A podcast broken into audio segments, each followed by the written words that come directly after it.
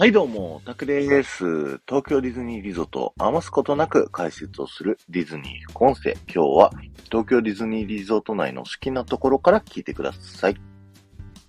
ディズニー副音声は皆様からのレターを募集しておりまして、皆様の好きな東京ディズニーリゾート内の場所、アトラクションだったり、ショップだったり、レストランだったりといったですね、好きな場所をご紹介いただいて、えー、その好きな場所にまつわるちょっとしたエピソード、えー、思い出だったり、そこの場所が好きな理由をですね、えー、教えていただいて、そちらの紹介とともにそこにまつわる豆知識をお話しさせていただいております。えー、今日紹介するのがですね、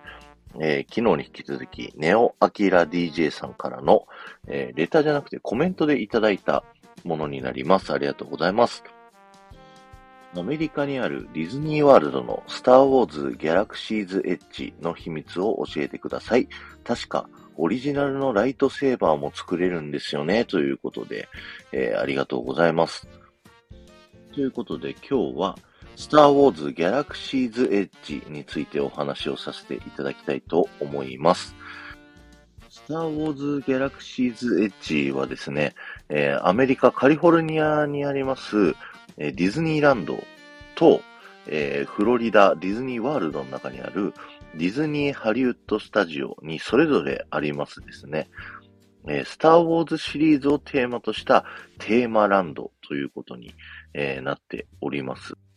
なので、世界初のスター・ウォーズのテーマランドというね、えー、場所になっておりまして、こちらそれぞれ2019年に、えー、オープンをしました。で、この舞台のですね、えー、惑星はですね、あの、映画の世界とかには出てこないオリジナルの惑星になっておりまして、えー、惑星バトゥーという星のブラックスパイアアウトポストというね、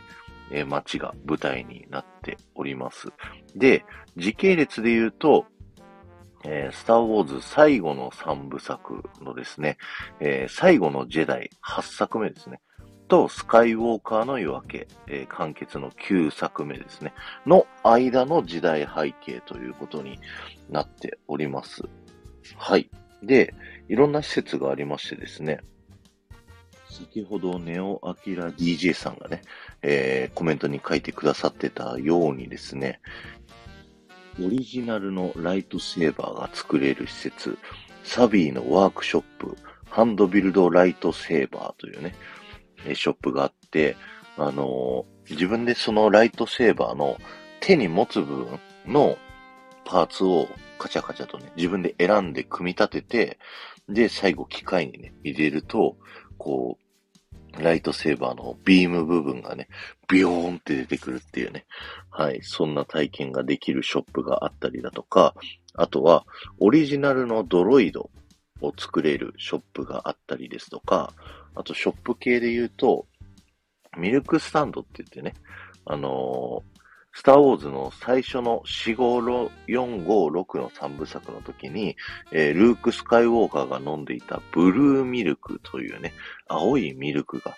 飲めるミルクスタンドがあったりとか、はい。いろんなお店があります。あの、他にもね、レストランとか、ショップとか、すごいたくさんいっぱいあるんですけども、この惑星バトゥーのブラックスパイアアウトポストっていうのがですね、もう映画に出てこない世界観なんですけど、もう本当にまさにスターウォーズの映画に入ったかのような、銀河系をね、今支配しているファーストオーダーっていうね、悪の組織と、その悪をやっつけるためにね、こう、ジェダイたちがですね、いる、えー、レジスタンスというね、人たちがこう入り混じってたりだとか、あと、もういろんなね、冒険家だったり、あるいはこう、密輸業者とか、闇商人みたいなね、いろんな人が入り混じっている街っていうことでね、まさにスターウォーズのタトゥーインみたいなね、世界観になってますよね。で、もともとね、ここのエリア、タトゥーインの街を作ろうとしてたんですけども、あの、その時のルーカスフィルムの代表から、せっかくだから未来の、こっから先の世界観を作ったらどうですかっていう、えー、声からですね、この世界が作られたという風になっております。そしてアトラクションが2つありましてですね、えー、ご紹介させていただきたいんですけど、1個目が、ミレミニアム・ファルコン・スマグラーズ・ランというね、はい、甘噛みしてしまいましたけど。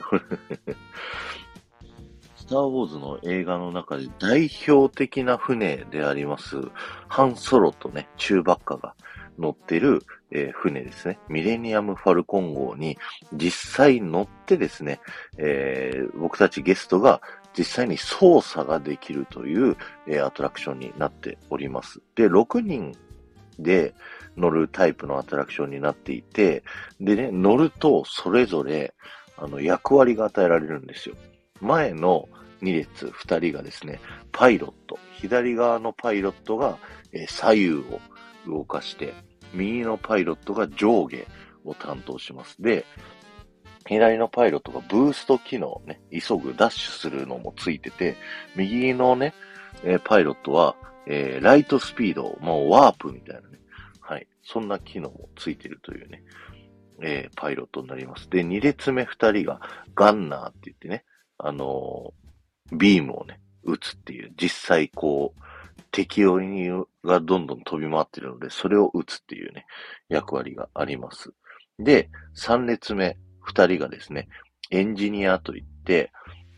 えー、船がね、こう敵に襲われたところどころ壊れますよね。それを直していくという、えー、役割。で、最後、あの、ストーリー的には、あの、列車をですね、襲って 僕たちがファーストオーダーっていう敵の組織の列車から、えー、物資を盗むというね、はい、そういうミッションが与えられておりまして、えー、それをどんだけこうスマートにできるかっていうね、はい、そういった、えー、アトラクションになってまして、最後得点も出ます。で、パイロとかガンナーがね、こう活躍して稼いだ得点を最後メレニアム・ファルコンがどれぐらい傷を負ってるかっていうので、減点されて最終得点が出るっていうので、エンジニアの役割も結構重要になっておりますよ。まあ、あの、パイロットの人がね、ガンガン壁にぶつかりまくったりとかするんで それが一概にエンジニアの責任だけではないっていうことで、チームのね、こう責任感、すごい大事になります。各役割がね、すごい大事になりますし、あの、基本英語で、こう、今ライトスピードを使うんだとか、いろいろ言われるので、英語がわかんない人はですね、あの、ちょっと大変なアトラクションになるんじゃないかなと思うんですけども、非常に楽しいと思いますね。あの、スターツアーズってね、東京ディズニーランドにもアトラクションがありますけど、あれはシミュレーション型ライドで、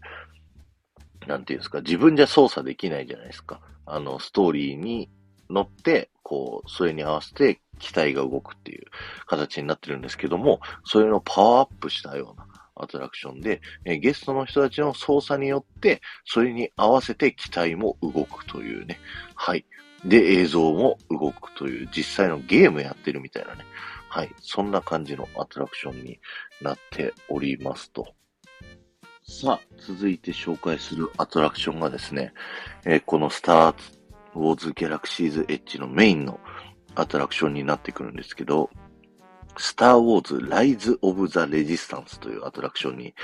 なっております。これはですね、私たちゲストがですね、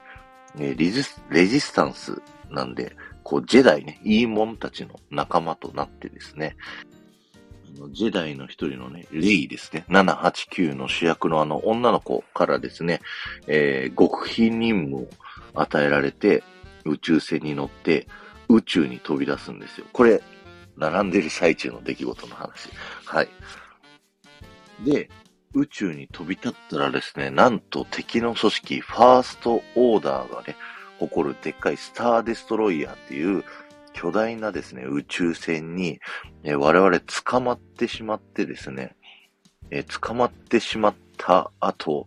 こう、敵の船の中に、こう、案内されるんですよ。で、こう、宇宙船に乗ってる最中から敵の組織がこう、ふわって出てきた瞬間にですね、もう目の前に、もう敵の兵隊、ストームトルーパーがずらーって並んでて、もうまさに絶対絶命みたいなね。はい。そんな状態になっております。で、敵のね、ファーストオーダーのクルーたちが、キャストさんがね、やってるんですけども、えー、その人たちにこう連れられてですね、あの、拷問の部屋にこう連れてかれるっていうなった途中にですね、またジェダイの人たちが助けに来てくれてですね、壁をフォースっていうね、こう魔法みたいな力で壁に穴を開けて、さあ、こっから出るんだってって、この乗り物に乗って脱出するんだって言って乗るのが8人乗りの乗り物。ここからアトラクション本編がスタートするというね。はい。これまで全部並んでる最中の話。すごいよね。で、こっからアトラクションに乗って動き出すんですけども、え僕たちが乗ってる乗り物の先っちょそれぞれにですね、あのドロイドがついてて、もうまさにスターウォーズってさ、乗り物一個一個にドロイドがついてて、なんか、フェンフェンフェンみたいな言いながら、こう一緒に冒険するってあるじゃないですか。あれを僕たちも体験できるっていうね。で、敵の兵隊のストームトルーパーに、えー、追いかけられたりだとか、あと789のね、ダース・ベイダー的な敵キャラ、カイロ・レンっていうね、えー、キャラクターも、えー、そこに偶然居合わせちゃってですね、僕たちのことを追っかけてくるんですよ。いや、もうめちゃくちゃ怖いよね。その中でもさ、僕がすごい好きなシーンがあってさ、あのー、途中で、砲台が撃ってるところを、隙間をくぐり抜けていくっていうね、えー、シーンがあるんですけど、そこ砲台がね、こう僕たちが進行方向向かって左側に砲台があって、あの、砲台のね、こうなんていうの？大砲の先っちょは右に向いてるんですよ。で、その右の外は宇宙の世界になってて、もう外ではね、こう、レジスタンスとファーストオーダーが、こう、まさに戦ってるっていうのを、こう見れる。で、砲台が撃つと、こう、バーンって動くから、その撃った隙間を縫って、こう、ちょっとずつ進んでいくっていうシーンがあって、いや、もうめちゃくちゃスターウォーズの世界に自分いるやん、みたいなね。はい。そんな感じの、えー、アトラクションになっていて、で、クライマックスはですね、あの、ネタバレする、するよっていうかもうずっとしてるけど、はい。なんだけど、その、今自分たちが乗ってるでしょ？乗り物。これ、プーさんのハニーハントみたいな、こう、自分で勝手にこう動く感じの乗り物になってるんだけど、その乗り物が、さらに、こう脱出ポットに乗り込んで、で、スターツアーズみたいなシミュレーションライドみたいなのに、こう、ガチャンって入るんですよ。アトラクションごと。で、アトラクションがさらにアトラクションに乗って、そっから宇宙に飛び立って、この僕たちがね、もともといた惑星バトゥーに、こう緊急脱出して戻ってくるっていうね。そう。で、その、脱出ポットから降りたら、その元の惑星に戻ってきて、脱出成功したよっていう、はい、そんな壮大なアトラクション。いや、これね、本当に僕まだ乗ったことないんだけど、乗ったことないんか言ったんですけど、動画でね、もう見て、いや、これはめちゃくちゃ乗りたいな。スターウォーズ正直僕そんな詳しくないんですけど、このアトラクションはもう技術的にも、世界観のこう作り込み的にも、もうとんでもないね、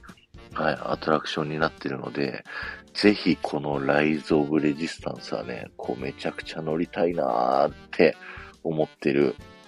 アトラクションになりますので、皆さんぜひね、あの、アメリカ、カリフォルニア、あるいはフロリダのパーク行った際はですね、えー、ぜひ、このアトラクション乗ってみてください。あの、あと、パリの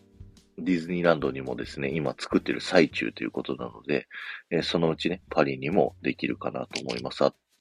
このアトラクション乗る際にですね、あのー、普通に並ぶことができないんですよね、今の制度だと。あの、いろんな制度でこのアトラクション乗るっていうね、方法がありますので、えー、行くよっていう方はですね、ぜひそこ調べて、あのーぜひ行ってみてください。せっかくいたのにね、乗れないなんてことがだったら、すごい、あの、もったいないと思いますんで、はい。ぜひ行ってみてください。今日は終わりです。ありがとうございました。この放送が面白いと思った方は、ぜひ、ポッドキャストで聞いている方はチャンネルのフォローよろしくお願いします。そして、スタンド FM で聞いている方はですね、フォローに加えて、えー、いいねボタンやコメントすることができますので、ぜひそちらの方もよろしくお願いします。また、ここまで聞いてくださってた方はですね、僕がキーワードお伝えさせていただきますので、えー、よかったらコメント欄にキーワードだけでも結構ですので、残していっていただけると嬉しいなと思いますので、よろしくお願いします。今日のキーワードは、めちゃくちゃ行きたいということで、よろしくお願いします。本当に2019年にできてね、あのー、僕がフロリダのディズニーワールド行った時はですね、えっ、ー、と、7年だったかな。で、作ってたんですよ。このスターウォーズギャラクシーズエッジと、あとトイストーリーランドね。はい。どっちも作ってる最中で、いや、行きたかい、行きたかったっていうね、その悔しい思いをしてるので、またね、えー、どこかのタイミングでアメリカ行ってですね、このスターウォーズのアトラクション体験したいなと